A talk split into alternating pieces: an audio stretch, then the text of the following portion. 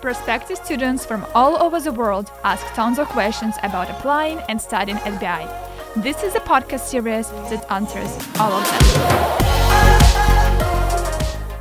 Hello and welcome to the podcast from the BI Norwegian Business School Life at BI series. This is our fifth episode, and we are actually already halfway through the podcast series. Last time, we touched the question how to choose a program. Today, we are going to elaborate more on this topic and talk about one of the most popular programs at BI, a finance one, and why do students choose it. And right now, with me, we have actual finance students here at BI, Juan Carlos and Matthias, who will share their experience with us. Hello, guys, and welcome to the studio. Hello, thank you. Uh, to begin with, let's get to know each other. My name is Anastasia. I am from Ukraine. I did my bachelor in marketing and uh, I had a previous experience of working in consulting, educational, and um, humanitarian spheres. What about you? Uh, my name is Matthias and I'm coming from Sweden and I have a background from engineering and I have been working within the mining industry as an engineer for a couple of years before I uh, started studying here at BI. Hmm, interesting. I'm Juan Carlos. I'm from Mexico. I studied my bachelor in actuarial science, and I've been working in the finance field for six years. Okay, so we have two people coming from a bit different background. Matthias, my question would be to you: Why finance? Uh, I have always been interested in within uh, investment and trading. So uh, uh when I uh, had worked a couple of years within the mining industry, I decided to actually pursue my dream and, and work with the things that I really like. So that's why I uh, started to go towards the uh, finance industry, and uh, I choose BI's uh, quantitative finance program. Uh, okay, what about you, Carlos? You already was in finance, and you decided to still go for finance, master in finance. Yeah, but it's different when you say quantitative finance because it combines mathematics applied to finance, which is different. It, it gives a different focus of the field. Uh, because if you go only to finance, you get a knowledge about how to manage a company and the numbers and everything. But with quantitative finance, you can model uh, all the uh, numbers here in finance. Mm-hmm. So you wanted a bit more focused education right now, as far as exactly. I understand. Okay, uh, let's go back to choosing a program where you are studying right now. Uh, what were the factors? Why did you choose particularly BI and particularly quantitative finance? Especially for you, Matthias, because we also have uh, master in finance and master in business, majoring in finance. Um, can you talk about it? Uh, yeah, my, my choice was qu uh, quite easy because since I have my engineering background, I was quite interesting within mathematics and uh, physics and so on during my bachelor studies. and uh, then I searched which school that actually had some quantitative finance because I have read a little bit about it and I have heard about it, and it was a quite new topic, what you can see as a program. So not so many schools actually have this uh, this program. And then I uh, I went for BI because uh, BI has the triple uh, accreditation, which is a, quality stamps in my point of view, where where they they have a high quality and. Uh, I think it's in 2018. It was only about 90 to uh, 90 to 100 schools that actually has, has this triple crown. Mm -hmm. Yeah, and um, the finance field today is demanding some specific knowledge like uh, machine learning, uh, eh, that uh, stochastic calculus, for example. Those are the main and programming skills, which uh, all these you can get them in this program at BI. Okay, so I would say it was quite unique when you just applied right to the program, and you also like the level of the school. That's why yeah, and, and what Carlos said that uh, I think these topics is uh, uh, going to be uh, bigger in the future because we are seeing much more complex data. We are getting more data to analyze.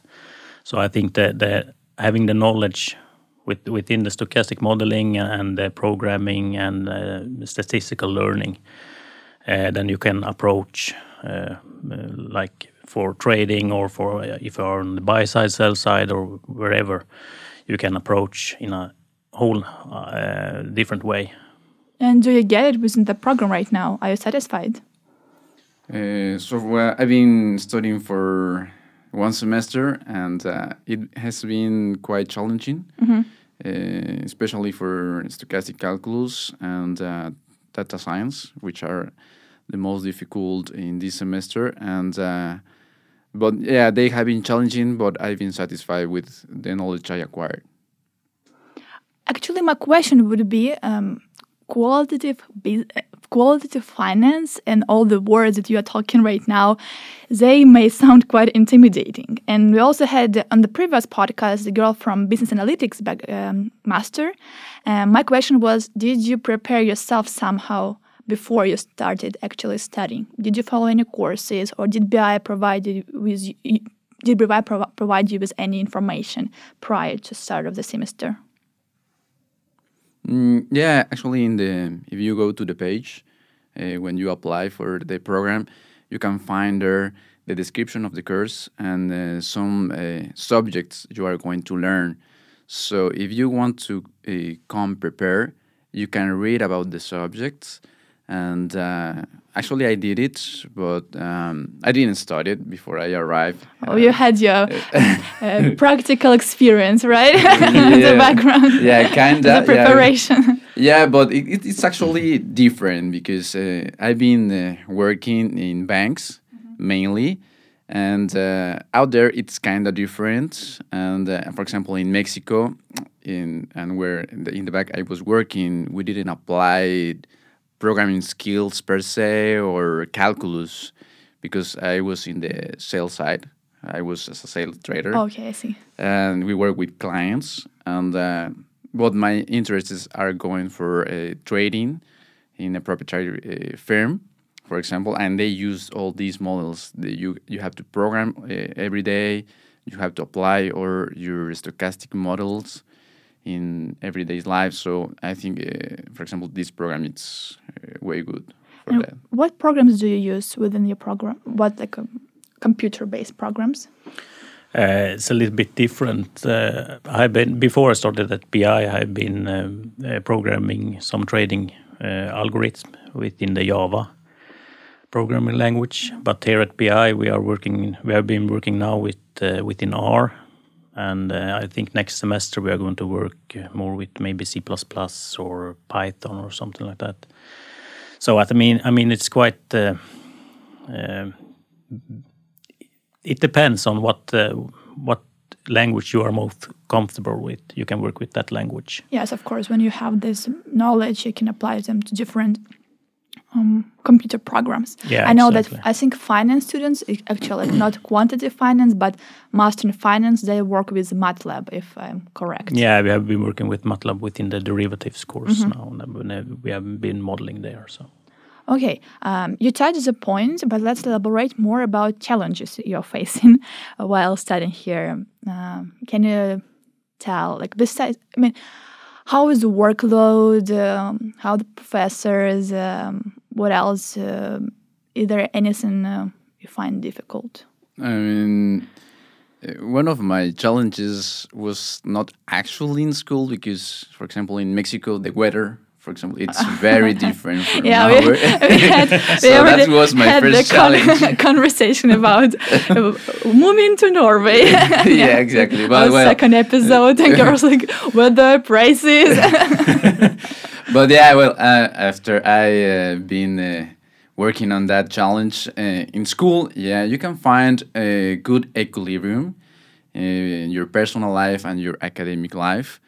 Uh, sometimes you have a lot of work to do in school. Sometimes you don't, and you can't uh, go for hiking or something to take advantage of that uh, free time. But yeah, I, I found here an equilibrium in, in the time of I spend it in school and I spend it in my personal life. so there is life, uh, study life balance, yeah, right? exactly. yeah. How do you manage it? Because you do really sound like very uh, data oriented, finance oriented people, uh, but you still find time to do all the other Yeah, if stuff. if you manage to organize your time, you will find time for everything. So and maybe we have sometimes, like I said, sometimes you have a lot of work to do and you can't go out. But sometimes you don't have that workload and you can uh, uh, go and enjoy Norway. Great. And I probably would say as long as you keep up with the courses, stay on track and don't uh, procrastinate for too long, you'll be fine with exams and um, yeah, it if, should be fine. If you start working from the beginning, as the courses go uh, along, and you work along with the courses, uh, you will find time for everything.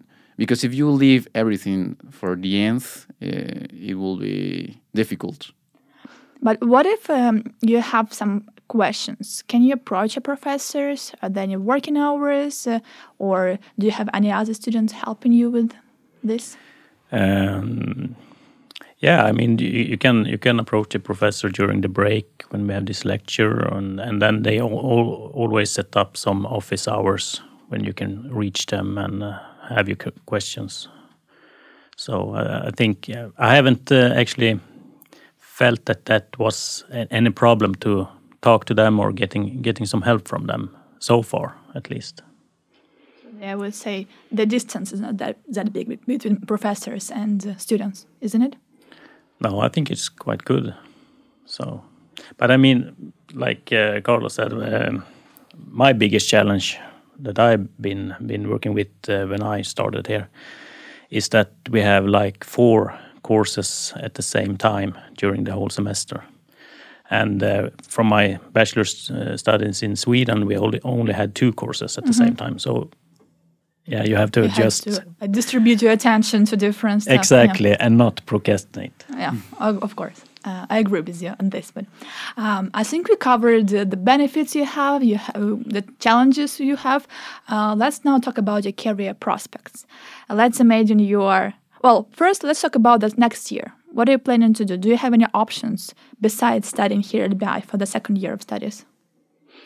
Uh, no, we do not. We do not have any options like we cannot go on an exchange mm-hmm. uh, that's, that's, semester or something like that. That's probably particular to quantitative finance. Yeah, I think for master of finance they can do uh, electives and exchange and uh, also internship.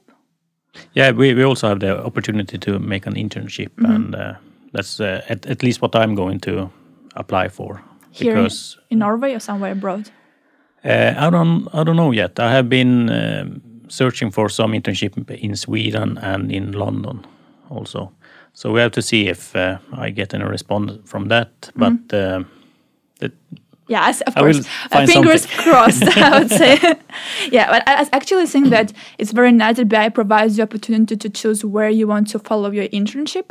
Uh, it can be uh, in any company which is within BI, like BI partners, uh, is in Norway, or you can also, if you're super proactive, you can also go and find someone else, like in the company you're interested to work in in the future, which of course will benefit you.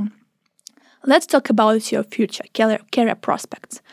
Just wrap up and finish, uh, what do you plan to do after you graduate? Well, the plan, um, my plan is to find a, a job in trading uh, here in Norway on or in other country like uh, Matthias said, uh, for example, in my case, I've been applying for internships in Norway, in London, in Singapore, Australia, and um, what I found is that BI is well recognized around the world, and uh, my, at least at this moment, my interview opportunities have increased uh, a lot. So my plan after my my pro- my master program uh, is to keep going, trying to find uh, the job I want. And uh, through this program and through BI, I found it that it's quite more easier than I thought. Hmm, I'm very happy to hear this. Yeah. Actually, thank you for sharing. yeah, and my plan is uh, also maybe I haven't decided yet if I'm going to apply for a for a job or I'm, if I'm going towards a PhD within machine learning or mathematics, but more within the finance uh, part. Yeah. Well, guys, my um, I hope it turns out very good for you. uh, that you are jeered after BI and can conquer any interview, any task you have, and uh, land any job you wish to. Uh, I would ask you, uh, give you final advices for prospective students who are thinking to apply, uh, maybe um, who may be worried or feared to apply, uh, or maybe there is something you have not heard before you came here and you wished you knew. Uh, can you share?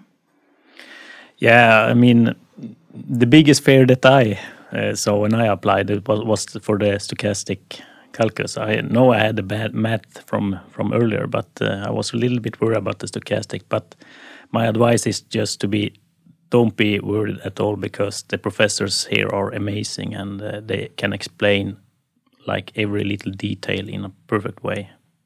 So yeah, I'm, I'm right now I'm really comfortable within the subject. So. Yeah, I will say to foreign students that they shouldn't hesitate to come here to BI in, in Oslo. Uh, in order to achieve your goals, you have to take risks. and uh, yeah, finance comes in. yeah, exactly.